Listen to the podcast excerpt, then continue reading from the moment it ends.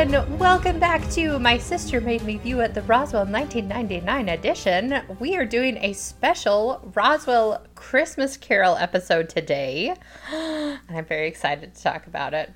Uh, Meg is being an extremely good sport because she still has COVID. Since we recorded last yesterday, yes, I still have COVID since yesterday. Emily and I are trying to do a. We're trying to rebuild the stock of episodes we have. So it just so happens that you guys are going to get like five Roswell COVID episodes in a row. I'm sorry. You're going to sound like you've been sick for months. People are going to think you have long COVID. I'm already feeling better than I. Well, listen, nose, lungs, respiratory system, that all feels so much better. But you guys, I've had some very serious other symptoms that are Oh, just no. bad. like, what? Like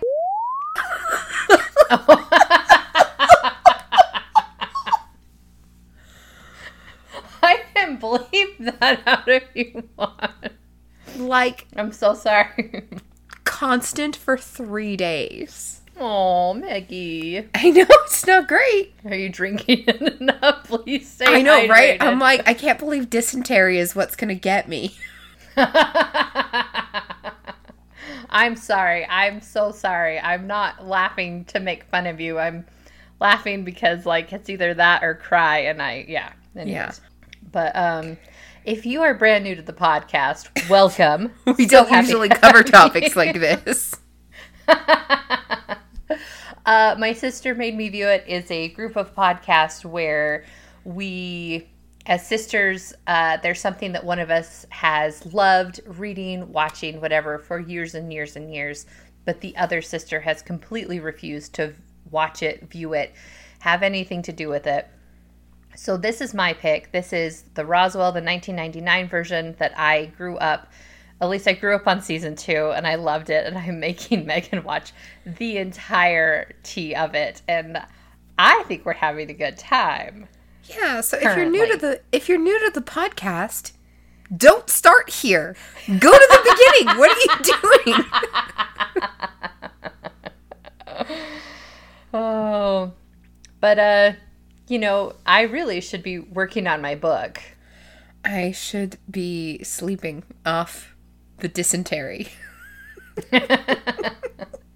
But instead, We're making a podcast. we're making a podcast, and I, for one, can't wait to get into it. So, uh, this is Roswell season two, episode ten, of Roswell Christmas Carol. And overall, I really enjoyed this episode, but I also have some mixed feelings about it. Uh, Meg, what did you think about it? Tonally, very weird. There was there was an actual ghost and i was confident through almost the entire episode that this ghost was a trick somehow by some sort of menacing alien but no it was straight up just a normal ghost of a guy who was haunting max Who's a dick? you can't say that on It's a terrible person. It's a terrible person. But we'll get into that. So we we come upon the Christmas season in Roswell with Max trying to pick out the perfect Christmas tree. And him trying to pick out this tree, it's not because he has all of these stipulations. He is not the one that's looking for the perfect height, the perfect, you know, foliage, the perfect density, whatever. Apparently, he's been sent here by Isabel, who is very particular. She has given him a diagram with color swatches and needle, you know, examples of like what kind of tree she wants. And apparently, this is something that is not new for Isabel. She is known by her friends and family as the Christmas Nazi. Which It's not a nickname that she chose, but uh, we will find out that she definitely earns that title throughout this episode. Yeah, and it's it's interesting. I like to bring up that that's not a word that we throw around lightly today in the 2010s. Like, but in the 90s, you used to use it anytime someone was really particular or stern about something. Uh, those of you who watch Grey's Anatomy, another show in which Isabel stars as Isabel who loves Christmas, um, they actually had a a character who was there's a character at the beginning of Grey's Anatomy who's commonly referred to as the Nazi, and they did like several different episodes over the course of its 18 year run where they like you know as times change and how word usage changes we don't use that as a joke anymore because words have meaning and that one has a bad one. So, Emily and I are not going to refer to Isabel that way throughout this episode, but if you end up watching the original 1999 episode, that word's in there a bunch. The reason we don't use it in today's time is because Nazis are back and they're bad. Ugh, apparently, they were always here, but now they're not jokes anymore. Uh, and as they are doing some Christmas tree deliberation, a horrible accident occurs, and Emily what did you say was the cause of this horrible traffic oh, accident? yeah. So there's multiple cars that are slipping and sliding, and it's because there's someone in Roswell that keeps putting water down on the road so it shows up on camera. so it's reflective on camera. But there's a dad and his little daughter, and it's so funny, you guys. When the when this episode opens, it sees the dad and his little daughter like looking at Christmas trees, and I actually said, "Oh no, this is how this is how a murder TV show starts. Mm-hmm, Th- this mm-hmm. is how a murder Christmas episode starts. And I was like, that's silly. no one's going to find a dead body in the Christmas tree lot. And then the dad got hit by a car and killed. I felt so bad. After after saving his daughter, yes, like, he picks up his like, five year old child and just throws her. And fictional fathers, I have a word of advice. Okay? Rost, this is for you. This is for any fictional father who thinks throwing their child. Father in Raya and the Last Dragon, this is for you. If you're already running towards your child to throw them, just pick them up and keep running. You can save yourself yeah, too. Keep running, grab them as you go by, and use momentum to pull them along. Like, yeah, yeah. Um, all I'm saying is Rost could have rolled off that mountain. The dad could have jumped off the bridge in Raya. And this father threw his five year old to the wind and then just stood there for two cars to hit him. Anyway, Max Evans thinks this is his fault. because he's standing around and it's because he's a good person, Megan. He wants yeah. to help people. But there's too many witnesses. There's no way that he can save this man like he saved yeah. Liz. Yeah, so the father doesn't die on impact. He's still breathing by the time we cut to uh, the roll credits. There was no previously on this episode. We just went straight oh, into it. It's a long episode. It was yeah. a long episode. Uh, so there was time before the roll credits where the guy was still alive, and so we're dealing with Michael's Chris Max's Christmas guilt because it's spoilers for why it's called a Christmas Carol the ghost of this father follows Max around throughout the episode in like a creepy, and sinister way. Torments him. Yeah. Like berates him for not saving him. Like, why isn't he haunting the guy who drove the car that killed him? Right? Which Yeah, like go ahead. Makes me wonder was this real or was this in Max's head? Oh, interesting because he references because the time he, says, he was sorry you go. Oh i was no i think we were about to say the same thing um because at one point he talks about the reason he didn't do it was because he's just like for my abilities i've been hunted and kidnapped and tortured. He goes i didn't do it because i was selfish. And i was like this is a terrible terrible train of thought because I mean, you okay, listen, as horrible as this is going to sound, you cannot save everyone. If you take that upon yourself, you're going to burn out. You're not going to be able to do a good job. You're just going to like be exhausted all the time. Like no one is set up to save everyone. We do what we can where we can. But the idea that this truly was an accident. I mean, I think they were trying to make it look like the roads were slippery or something. Like this truly was unavoidable, just a bad thing that happened. Mm-hmm. But Max has taken it upon himself and truly believes that he should have done something. And like, there's so many extenuating circumstances that, like, literally, he could not do anything the, in the moment. Yeah. Also, my dog is smack up against me, and any snoring you hear, I apologize. It's him. I'm not making him move. Apologies. Okay. Ugh. I two of my cats were snuggled with me and then I had to leave to go get my microphone and then they both left. Now I'm sad. Oh dear. My life is so hard. Yeah, while Max is hallucinating this ghost, we're getting bits and pieces of everyone else's like Christmas stories. Like Michael is stressing out because Maria has put this huge amount of pressure on the perfect Christmas gift and he has no idea. And so he's like, well, I'm going to go to the hardware store. And people are like, don't go to the hardware store. You guys, I I am so mad about this storyline and I'm going to be heated all the way through and I want you guys to know officially Michael is too good for Maria. And if she is not willing to meet him where he is and if she's not willing to be like considerate and understanding of the fact that he's an emancipated minor with no guardian and he's never been in a relationship like she's setting the bar way too high. She's putting too much stress on this. He asks her for an extension. He's like hey i'm struggling with this. Can i give it to you on a different day and she says, Yeah, of course. And only after he's relieved about it, visibly relieved, she's like, No, you have to give it to me on Christmas Day. I'm like, Dump her. She's heartless, Emily. It's Yeah. it's not fair. It's not fair to either of them to for them to still be in this relationship. So there you go, guys.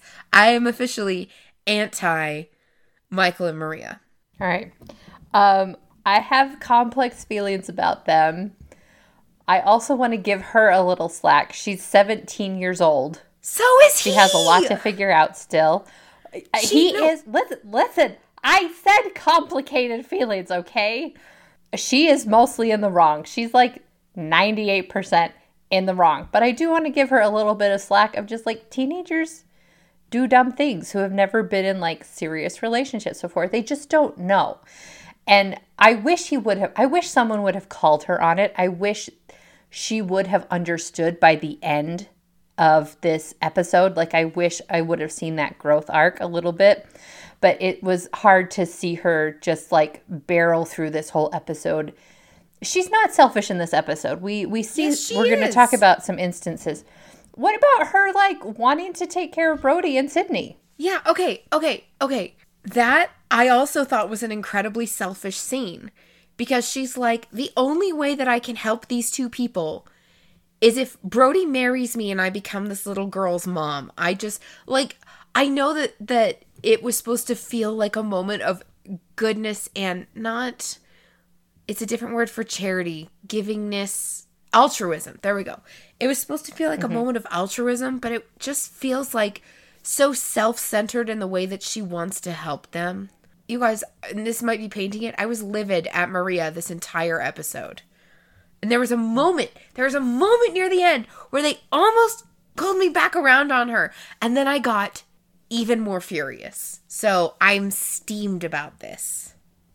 Steamed, So I tell this you. has been an episode that I've kind of been waiting for just because that same thing happened to me. Uh huh. In that when I was in college, the college paper went out and it was this huge article about this recently widowed student who had like one or two young kids. And I remember reading the article and sitting there crying because I'm just like, he is alone. Where is he? I have to find him and I have to become his friend. And I, we have to get married so I can go take care of him and take care of his kids. And like that was like something that I felt very strongly about for several weeks. I mean, I, I realized, you know, almost immediately, like, well, that's not like a great reason to start a relationship because you, you know, feel bad for somebody or whatever. But I feel for Maria in this, where like you want to help, and this is the only way she knows how to help in the moment. Mm-hmm, mm-hmm. But it, it really would not be helpful at the time. Like Yeah. I and I also think like I feel so bad about this situation. What can I do to make myself feel better? Instead Yeah. of like, I'm going to permanently insert myself into this person's life, whether they want it or not, because it will make me feel better about the situation. Uh, and I think Liz gives her some really sound Oh, advice. Excellent advice. Excellent advice. Yeah. Are you going to tell what the advice is? We're going to wait till we get to that. No, we are actually going to do things slightly in a row. And I'll, you, audience who doesn't know, after Maria gives Michael her very stringent demands for a Christmas present, she goes over to talk to our buddy Brody. And Brody is like, I'm going to be gone for a few days leading up to Christmas. You don't have to bring my you don't have to bring my lunch around. And I'm still thinking alien hijinks. I thought Brody was going to get possessed again, and that's what this is going to be. Um, a little bit later on in the episode, when Maria is part of a group of carolers going around helping family, like singing to families in need or families who are having a hard Christmas, we find out that Brody has a five year old daughter that he has um, split custody of, and he gets her for the week of Christmas and this daughter has advanced bone marrow cancer, which is the exact type of cancer that Brody had before the aliens healed him. Mm-hmm. Yeah. Um, like it's a really sad yeah. uh what's the word I'm looking for? Not coincidence, but it's cruel irony. I don't know. It's it's just sad, okay? It's just sad. The sad. cruel irony, Kronk, like my dependence on you. Um, and then the third main storyline of this episode is Tess wants Christmas. And she is stuck with these two dudes who do not care about the holidays. They only care about the football. And there's this pretty funny scene where Tess is sitting in front of the TV talking to them, and they're trying to lean around her to watch the game. And she, you know, kind of an outsider in the humans world, doesn't realize that's what's happening. So she starts mirroring her lean to follow them, thinking that they're all doing Yeah. something together. So, Megan, here is here's my question for you. Uh-huh. Do you think that Tess and Nasedo ever celebrated Christmas? Um, I actually don't. I think I one don't of the either. reasons, yeah, I think one of the reasons why she is so excited is she's like, "Oh, I've seen Christmas stuff growing up, but Nasedo is like, that's for the god of the humans, not us." Listen, I was very stunned that so many of these kids are good Christian aliens. Celebrate Christmas. Yeah, because she really does throughout her throughout her storyline. She goes all out. Like she's talking to the sheriff and she's talking to Kyle about, "Oh, well, is there going to be, you know, she doesn't straight out ask if there's going to be a tree. She's like, "Oh, I guess you guys don't really care about that." They're like, "Oh, we have a tree, but it's plastic and it's in the garage and we've actually not used it for the last few years." And she's like, "Oh, and Christmas dinner," and they're like, "Oh yeah, we always go to the Crash Down. It's like eight bucks for like all you can eat turkey." And so, all of these traditional things that I think Tess has always wanted to try. This feels like something that she has always wanted to try, but has never had the opportunity to do. Mm-hmm. And she executes everything flawlessly. Like, you know that she has put so much effort into it. It's not like a last minute, oh, it would be cool to do this. It was like she has put so much effort and so much thought into it. But I'm going to be salty about this for a brief second. A brief second. Because it all turns out okay in the end with this storyline, I feel. Mm-hmm. In that growing up in a family that we grew up in, and Megan, you need to stop me if I'm saying things out of turn Okay. but going to family events, the ladies always did everything. That is true. And I'm trying to be kind about this because it wasn't done in a malicious way. That was just the roles that everyone had grown up with. The men would do manly things like make the root beer or the turkey. Yes, yes. Um, and and this was both sides of the family. We're not calling out one side or the other. It was the women were in the kitchen, the dudes were doing something else, which is fine, you know. But I I got a little frustrated because it felt like the sheriff and Kyle were so oblivious to everything that was going on. And in this episode, Tess completely goes out of her way to make sure everyone has what they want. She invites Amy DeLuca to dinner under the pretense that Jim has invited her so that Jim and Amy can have some time together. I didn't realize you were she- first name basis with the sheriff. What? I didn't even know his name was Jim. Oh. His first name is Sheriff. Sorry, keep going. She also brings a dish to the table, and Kyle is just like, Is that this d- dish or whatever? And she goes, Yeah, with bacon on the bottom, your favorite. And Kyle's face does this amazing journey where all of a sudden it clicks how much work she has done for them. And I was so pleased with this scene because like Kyle gets it.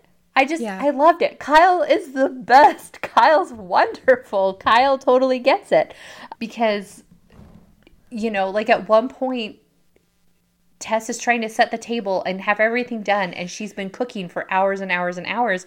And the guys are just not paying attention to what she's doing. And she's like, please go get an extra chair. And it's revealed that there are really only two chairs in the entire house. And she kind of has a fit about it about, like, I live here, I deserve a chair, you know? And so the scene with Tess and Kyle, once Kyle realizes this is like Tess's gift to them and everything she's done for them. I'm just so glad that he was so grateful for that. Okay. And So yeah. I think this storyline is the perfect opposite to the Michael and Maria storyline because he he understood that what what she was giving was a gift and he recognized that like maybe the best thing he could do for her is to like return in kind. Mhm.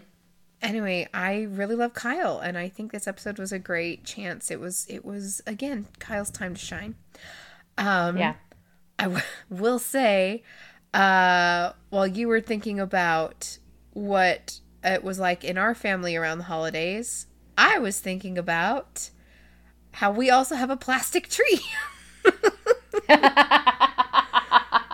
right, children, gather Beautiful round. plastic tree. All right, children, gather round. I'm about to tell you a story about me being sick during Christmas, and it is inspired by me being sick during this podcast. So, uh, I have a September birthday. It's coming up very soon. Uh, we have Emily. Did we commemorate your birthday on the podcast? I don't think we did, but it was my birthday. Wish Emily a belated birthday. Hers is at the beginning of September. Mine is at the end. Um, I'm a Libra though, which makes me cooler. It's literally one of the best birthdays I've had. Like you everyone was so nice and so kind and so sweet to me and I felt so loved and so appreciated. So Can thank you I- Mm-hmm. to everyone who was involved with that. I really appreciated it.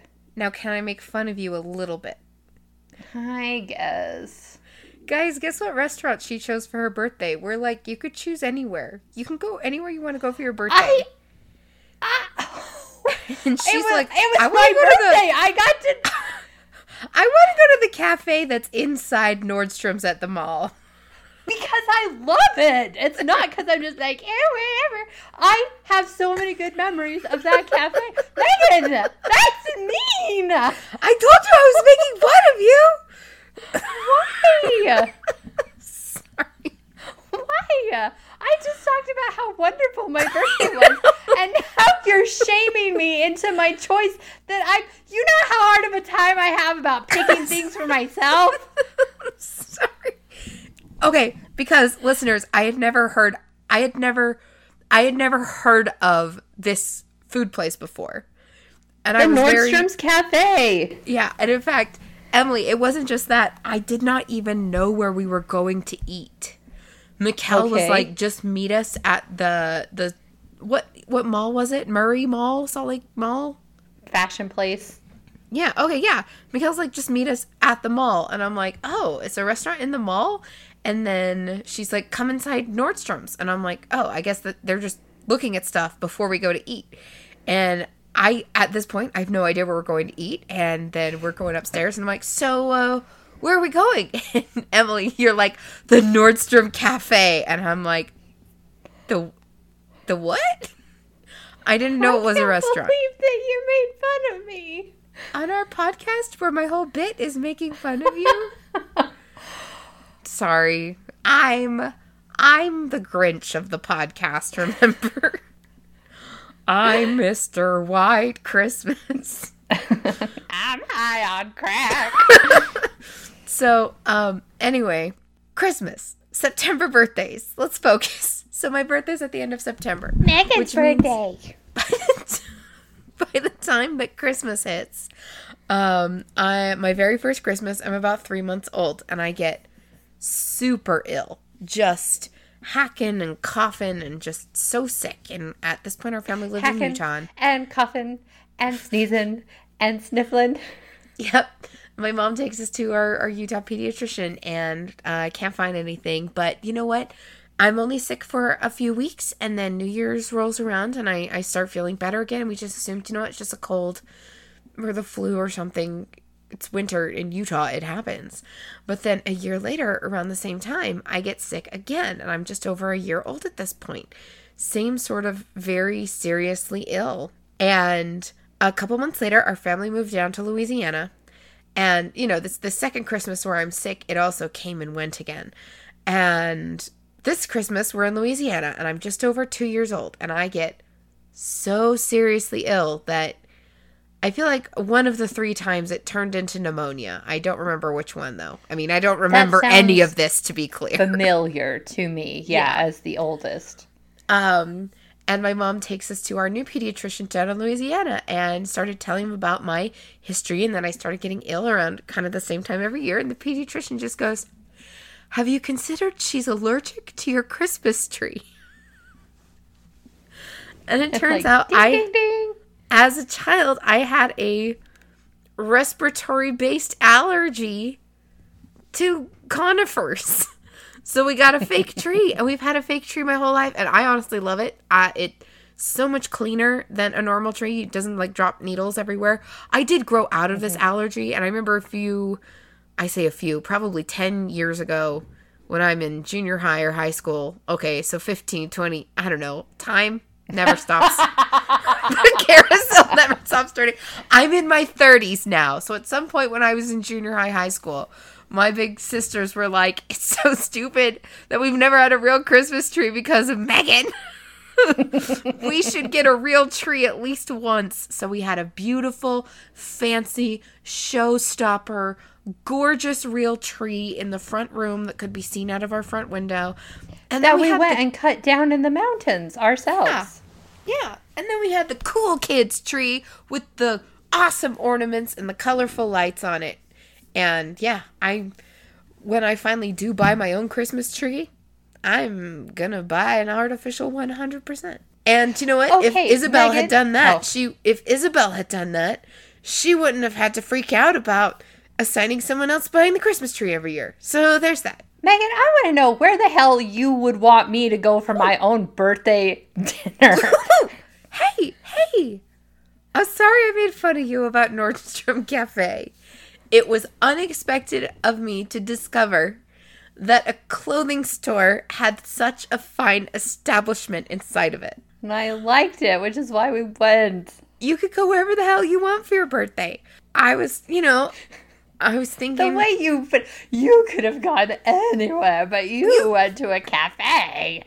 I mean, yeah. Where did you want me to go? I can't go to Tucanos because I'm quarantining with you because you have COVID. hey, I told I you I'd reimburse you for that. at Tucanos.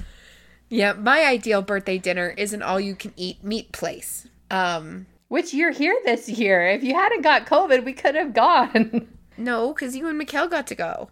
Not yet. Well, hey, okay. I know. Listen. I I did warn you I was going to make a little fun of you. That's true. I should have I should have braced myself more heartily. I didn't realize it was such a tender subject. I didn't either. I just got really offended. I'm going to take you there over and over and over again until you grow to appreciate it. I did appreciate it. It was good food. I said it was good. I was surprised at the qual. I never suspected such a hidden gem. Let that be a lesson to you. Your older sister has some taste. Just not in television shows about aliens.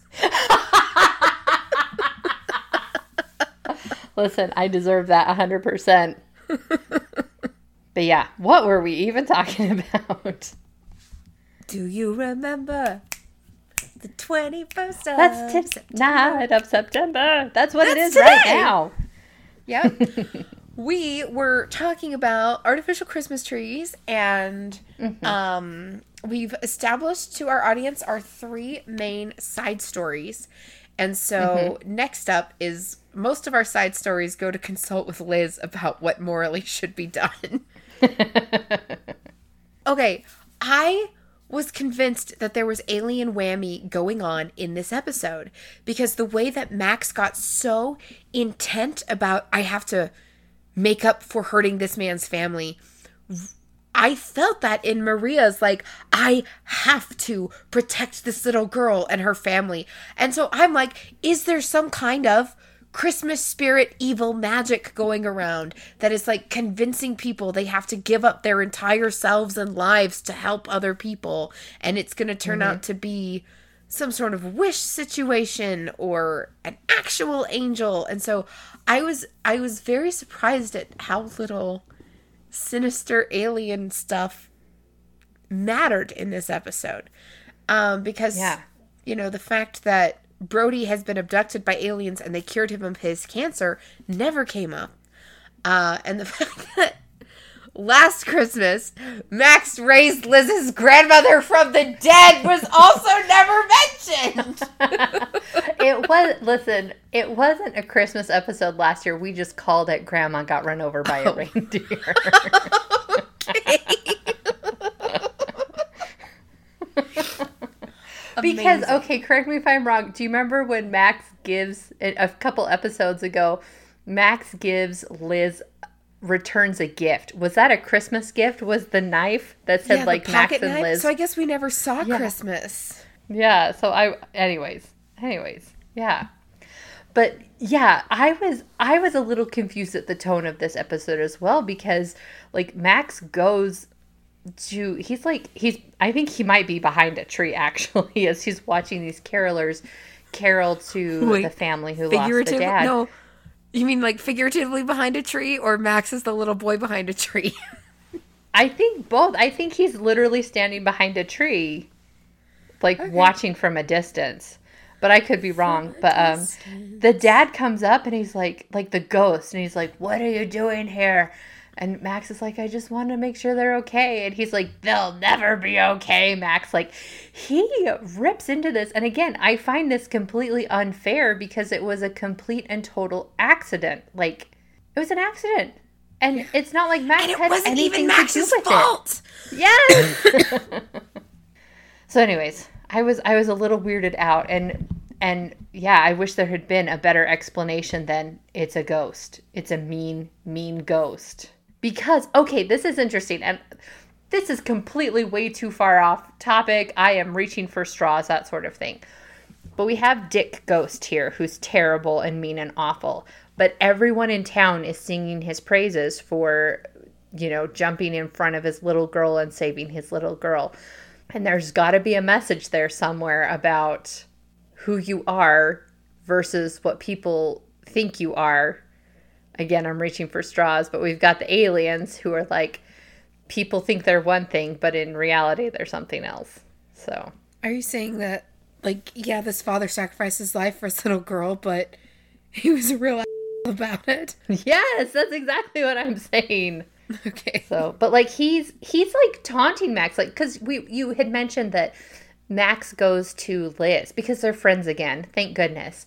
Um, Max goes to Liz to get some advice and tells her like I'm actually seeing this guy, and the guy's taunting Max and like pretends to fall off they're up on Liz's balcony. Like off it's the the roof of the building. yeah, and and It's it's, dark. just it is really really dark because he's just like hovering behind Max the whole time and just like whispering in his ear. I do not like it. And Yeah. the thing is like the thing is, I mean, we we kind of said this already, but this I am so upset about this situation because uh, the the ghost is just like you didn't think about me at all. And i'm like no he doesn't even know you. Max has no obligation he had no obligation to do that. Just because you're able to do something doesn't mean you have to do it. Like he Yeah. has a very real reason. I mean he got kidnapped and tortured because he's an alien and they finally were able to destroy all of the documents you know so that the no one knows they're there. Like they're finally finally safe and all of a sudden this guy just expects max to throw that all away to save him. Like mm-hmm. the guy's dead okay? He's dead. Yeah, and I also I also thought that it it it feels like this should somehow be connected to the pressure that Max feels to be a king responsible for saving millions. ooh oh i like that Uh-huh. But it wasn't connected to that. It was about like just like this one guy. Again, a really mean guy. yeah And then also, again, I thought that this was a trick by Nicholas, a trickolas, if you will. Because I'm like, it's a Christmas episode. The villain's name is Nicholas. How can they not make a joke about that at all? Megan was so upset because she said, "Okay, this is my guess," and she ba- you basically said all that, and you said, "And there's going to be a Saint Nick pun at the end." And I'm really sad there was. wasn't because that would have been too. hilarious. I also thought that basically, and if you're like, Megan, why would Nicholas be giving Max these hallucinations? I was thinking that Nicholas was trying to find a way to access the Granolith. And that he would be tricking Max to be like, oh, if you really want to help my family, you'll bring me back to life. And so the, uh, if you really help, if you really want to help my family, you will bring me back to life. And it's been like, no, he's been dead too long. Oh, we need the power of the Granolith to do something like that. Uh, but nope, none of that. How come I didn't get to write for this show? I mean, I know I was eight. You you were eight years old and and we were living in a house with a plastic Christmas tree. I was writing some pretty good Power Rangers fan fiction at the time. I think I could have hacked it. So, so in order to assuage his guilt, Max decides eventually that he is going to use and you know what um this sorry, I I skipped I'm I'm skipping all around this episode. I'm not playing it as we're That's as we're talking about it. But um Maria and Liz have this conversation by a fire in town. And and this is when Maria is talking about just how badly she wants to help them. And she's like, I'm going to marry him. I mean, my mom got married at 17, and Liz has got to be like, You're 17, and he's not. We do not know how old Brody is, but like, old enough to have a five year old daughter. So, old. like the Crypt Keeper. Where is Isabel's geologist? Where did the geologist go? We perhaps will never know. I hope he comes back and is an alien. Anyway, Grant Sorensen. I can't believe you forgot his name. okay, I'm just gonna call him the geologist, and you're just gonna have to deal with it. So, as Maria and Liz are talking, they're by this big roasting fire, and Emily, do you know what it reminded me of? What? Have you ever been to Evermore Park? You and I went one time Okay. and uh, I didn't get it. Okay. Okay. Let me explain it to you.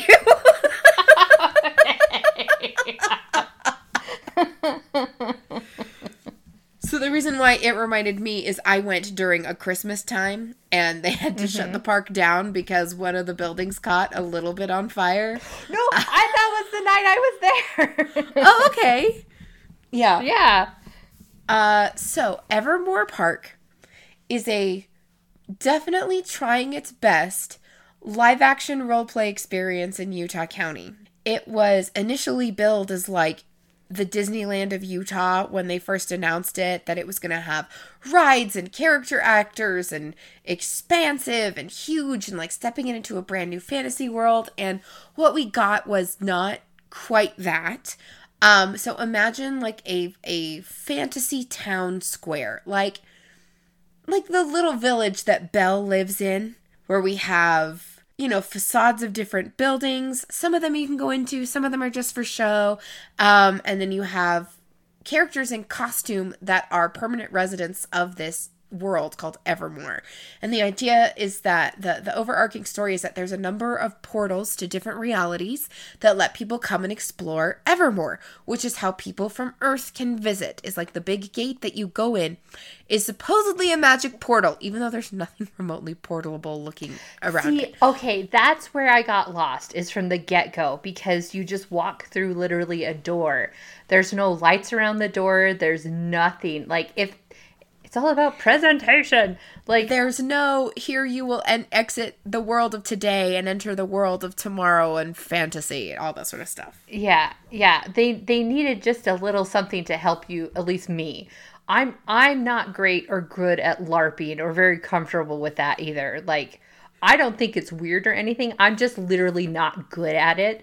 And so I just wish there had been like a literal like sparkly portal you could have walked through with like lights, you know. I think that would have helped me get in the get in the spirit of things. So Yeah. I will say if you don't have someone explaining it to you, it is not very intuitive for first time visitors to figure out what's going on. Uh, Yeah. Because not only that, there is a season long story. They have three seasons of the year. They have summer, fall, and winter. Um, and they have names. I'm pretty sure summer is mythos. Yeah, whatever. There's a season long story where all of the uh, inhabitants of Evermore are participants in this story. And the hopeful idea is that every single night you will experience a piece of this bigger story. So there are people who go every night all season and it's like they you you get to see this mystery unfold so like the the year that i went over halloween there was a good king who had been infected with something and he was slowly turning into a monster. And so during the day you could see the king and he had like a little bit of this infection you know makeup done up and around him. And then at night there was this really tall beautiful animatronic slash puppet performer of the possessed king that you could go speak to. It's not clear to and i'm saying newcomers so i if there are some of you listening who are Evermore regulars and are on the fan messaging sites and you guys like keep careful track i know that you guys know what's going on and everyone really enjoys it. But for first time visitors to the park it's hard to know how to talk to the characters. It's hard to like ask questions that let you know story stuff um like because certain characters will have certain pieces of the story but you have to ask them specific questions to get it. Um some parts of evermore that are really fun is the very interactive stuff like you can you can do quests for the different guilds and you can join a guild at the end of the night. They had one guy there, and and someone was explaining that they had gone like once a few months beforehand and met him and he remembered their name and remembered who they were and like that was his gimmick is this dude had like one of the most perfect memories ever and he could remember visitors let me tell you my ever more embarrassing story. So, I didn't know you had to do quests to join a guild. So, the big event happened at the end of our night, which is where the undead came to fight in Evermore. And and some dude was like, "Everyone who's with the such and such guild, come with me." And I'm like, "Okay, I'm in this guild now." And I start walking with them and he stops me and says, "Madam, I've never seen you before in my life." and he kicked me out and made me go stand somewhere else. And I was like, Did "I don't know what's by the going on." But anyway, the fire that Maria and Liz are sitting in front of made me think of Evermore Park. Which was fun the like two or three times that I've gone. I just I wish their narrative designer had found a way to make the park more accessible to first-time guests and mm-hmm. therefore more attractive to first-time guests because it is a big ask to get someone to go to something if they don't understand the rules or what's going on or how to do it. Mm-hmm. There you go. Uh, Roswell. Roswell. Back to Roswell. So the ghost has really, you know, guilted Max into needing to find a balance.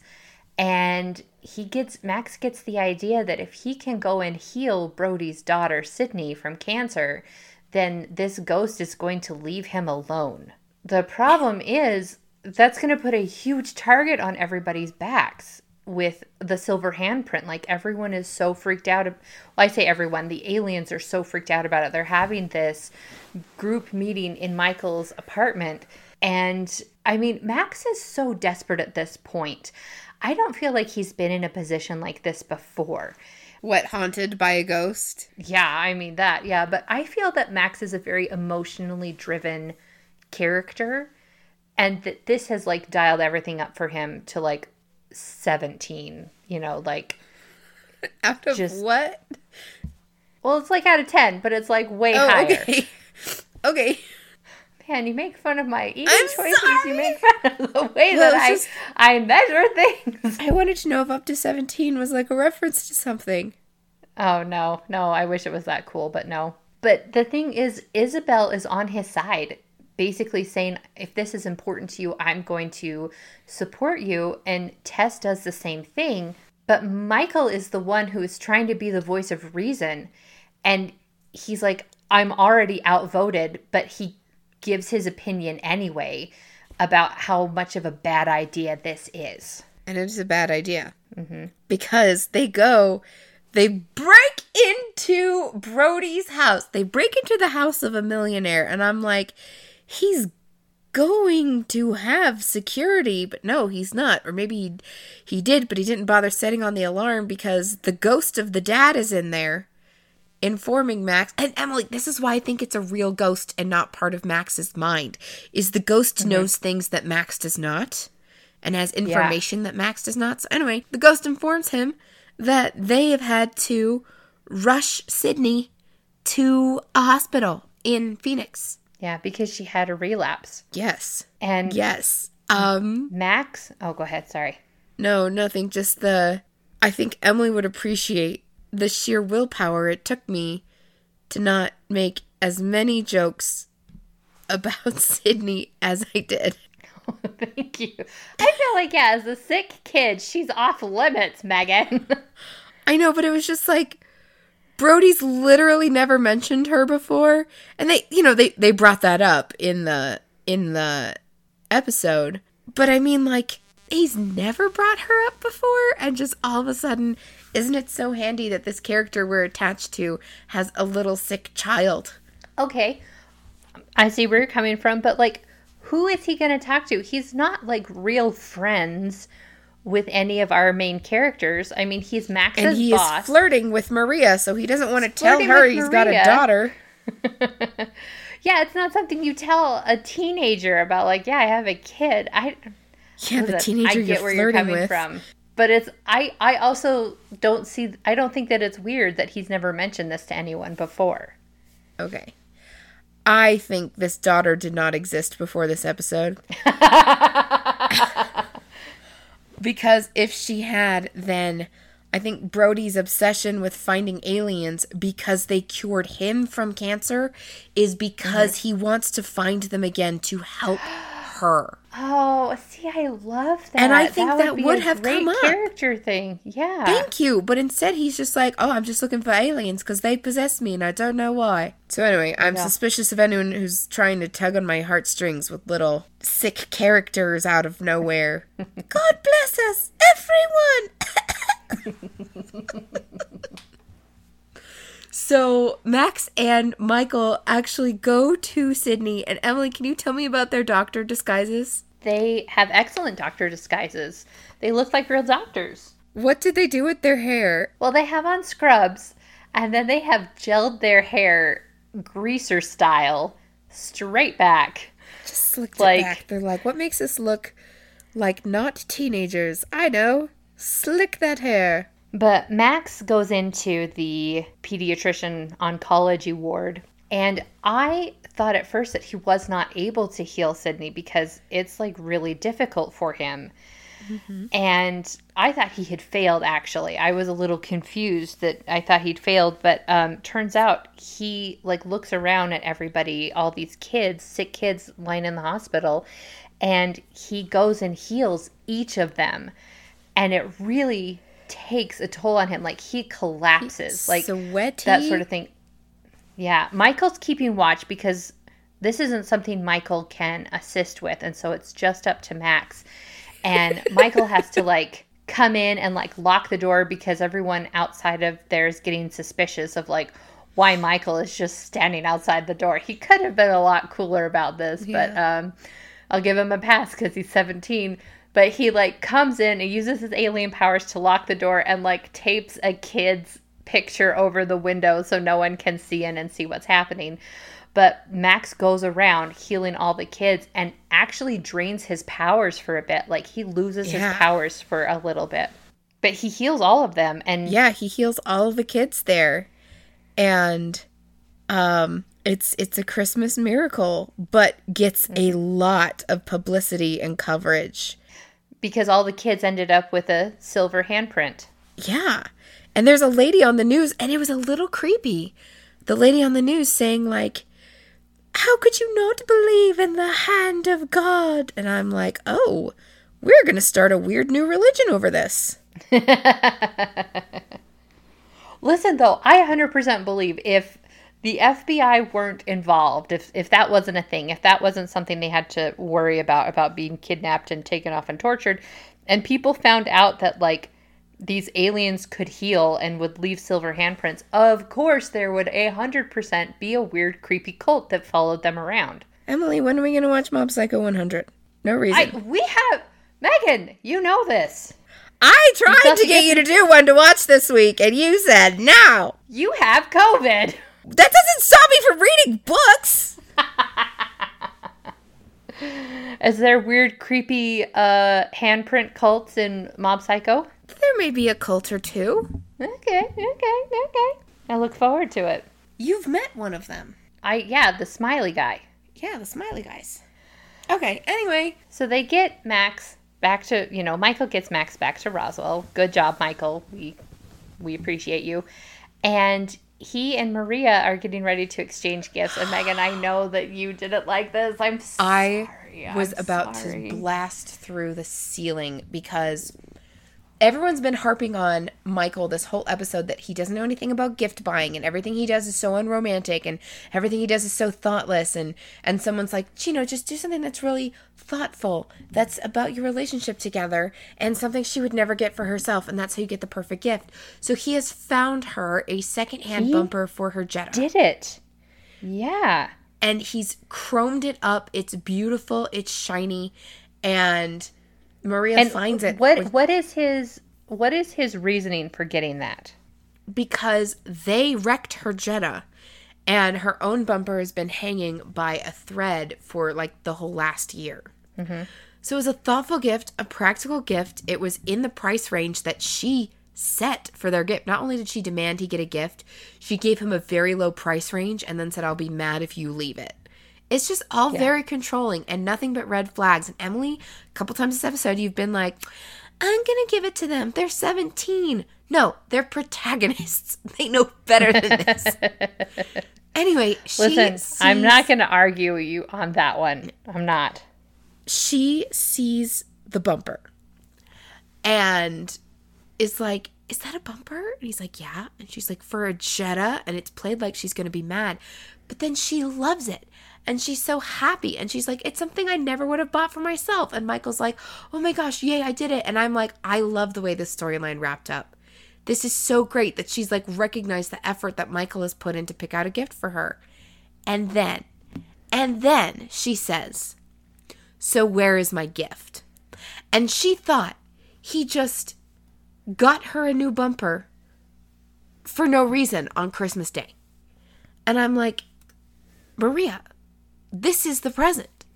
Now, luckily, Isabel bought a pair of actual real pearl earrings and she left the gift. She left a stack of gifts at Michael's house because during her hustle and bustle of Christmas shopping, oh, baby girl, your paw is so close to the escape button. Could you maybe not put it there? Okay, thank you. During her hustle and bustle of Christmas shopping, she ended up buying a pair of real pearl earrings, obviously hugely out of Michael's pay range. Mm-hmm. And she wrapped them up as, like, okay, Michael, just in case. And that's what he gives to Maria. And she loves them because they're very expensive and they're very fancy. And I'm like, Michael is not an expensive, fancy gift boyfriend. And it's unfair. It's just not fair. I was just mad at this. And maybe it's because yeah. I'm sick and cranky, but I was really mad. I mean, I mean, we did talk about like he is a emancipated minor who works at a cafe diner, I'm sure making minimum wage. And yeah, Maria is pretty dumb in this. Like, usually I'm on Team Maria, but she doesn't deserve someone as good as Michael. I w- like I said, I'm really sad that she didn't get a good arc in this episode. Like, mm-hmm. it, it's played off for laughs. Like, oh, so where's my real present? When I'm just like, he is so thoughtful and like that's the best present he could have got you, you know? And I, I feel like we've talked about this a little bit before, but but Maria's kind of issue is that she has an idea of what things should be. This gives me very Anne Shirley vibes of like, here's some spoilers for Anne of Green Gables, Anne of Avonlea, like books, you know, three, four, and five, whatever. Anne has this idea of the perfect man and what she wants, and she has broken up with Gil and she's off at college and she has found the perfect man and they date for like I want to say like 2 years and he is perfect and handsome and everything she ever wanted on paper. And he proposes to her and she realizes in that very second that's not what she wants. What this romantic idea she has is not for her and she has to turn him down. And he's kind of miffed about it because they've been together for two years and it's expected that they will get married and blah blah blah. So I won't get it into all this, but those are the kind of vibes I'm getting from Maria where she's like this is what everyone says romance is is these huge sweeping grand gestures. When yeah, you can have that in romance. Like that's that's fine and that's really wonderful when it happens, but the idea that it's in the small everyday things like in season 1 Michael like makes her a napkin holder for her class like like he does yeah. things that are important and that matter to her. And i was disappointed in her arc in this where where she doesn't get that lesson and she doesn't learn that lesson. That this is a huge grand sweeping gesture for michael. Yeah. Yeah. Yeah. Listen that that shop class plate holder paper towel thing that mm-hmm. was great and yeah. I do not like season two Maria. Where That's did fair. her emotional intelligence go? Give it back. No. Give it back. Well, hopefully. Hopefully we'll get it back soon. Because we're all good Christian aliens. Everyone goes to midnight mass where Isabel has conducted the choir. And I guess Isabel's just the mayor of the town when Christmas hits. right. Like, who put her in charge? Like there's this one her. scene early on where she's where no one is like falling completely in line. Like people all think she's gone like way overboard because she's involved with like the hunger drive and she's involved with the kids pageant and she's involved with you know stuff mm-hmm. for the retirement and the dog christmas show and like everything on her calendar. And we're made to understand that this is a normal occurrence every year. Like, this is just what she does. So I don't know if she is like desperately trying to embrace her human side because, okay, far be it from me to t- tell someone, you look like you're not enjoying this because some people thrive on stress, some people thrive on challenges, and maybe Isabel is just doing something that makes her happy even though she doesn't appear happy. But um, the idea that, yeah, she's involved in every single thing just kind of made me laugh. So, yep. Well, God bless us, everyone. There, uh, Max gets bid farewell by his alien buddy. Um. Oh yeah, Max and His Liz are ghost buddy. y- yes. His ghost buddy. Max is the alien, Megan. Max is the alien. So the ghost bids farewell to his alien buddy. And then we are. Wow, I don't even know what's going to happen next. Emily, what's the title of the next episode? Oh, sorry. One one thing that I really want to put in that we forgot. Michael is talking to Max after they come back from the hospital, and Max says, "Okay, my powers are finally starting to come back." And Michael mentions that he was actually really sad that he didn't get to help at the mm-hmm. hospital, that he didn't have those powers and he wasn't able to heal. Because so far, what we've seen, all of Max's powers are to protect and heal, like Max has the the, The green shield. shield. and everything. And Michael's powers are all destructive and you know, yeah. Anyways. And maybe this is way too far and I should have talked about it last week, but I wanted to point out that the dupes and our Roswell aliens have the same powers. Like Isabel, we've seen her play DJ with with the CDs. Lonnie did that in in However- you know when they were in New York. What? Sorry, I did not point this out in our dupes episode, and it's very important that I do. Lonnie can shapeshift, even though Nasedo said girl aliens can't shapeshift. There we go. See, my my theory was if no one tells you you can't do it, you don't know you can't do it. Yeah. So do it. Nasedo's dumb. I'm glad he's dead. like Michael has destructive powers and that's what Wrath's powers were and everything. So we didn't really see Ava's powers at all and I would have been interested to know like what she could do because Tess right now seems to be one of the most powerful out of the whole bunch with her uh-huh. her It's a fireball. If anyone should be haunted by ghosts, it's Tess. She's got the biggest body count of anybody in the in the show. It's true. But yeah, so uh let's see. So this just says up next is Roswell. Let me see what the what That's the what mine um, said, and I was like, I'm not gonna click on it just in case. Maybe it's just called Roswell. Okay, no no no. So this next episode, this will be Roswell season two, episode eleven, to serve and protect. Oh, that's the motto. That's the not the official motto, but that's what the police always say they're here to do. So maybe it'll probably be a sheriff heavy episode. Okay.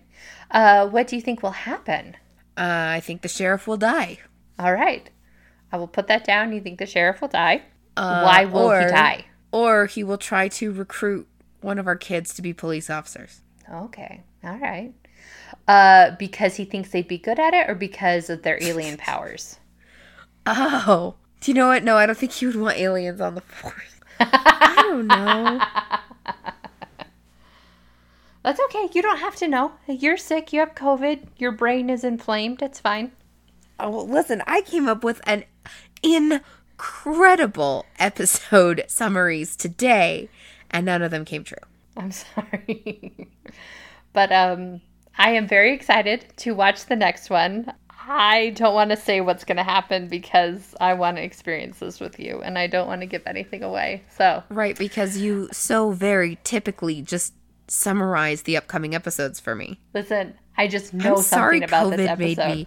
I'm sorry I COVID's made me mean. something about this episode. I know something Oh, the geologist comes either back. make you very happy or make you really upset. I actually don't know which side of the fence you're going to fall on. So I know, right? Because who who would have imagined season one that I would hate Maria?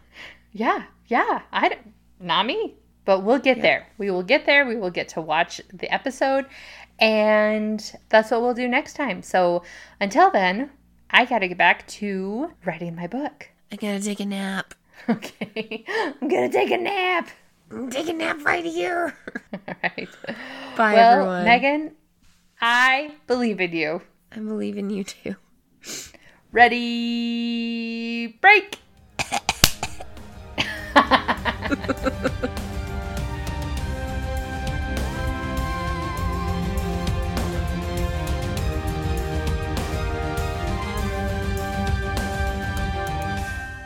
Thank you so much to everyone who has tuned in and listened to this Roswell.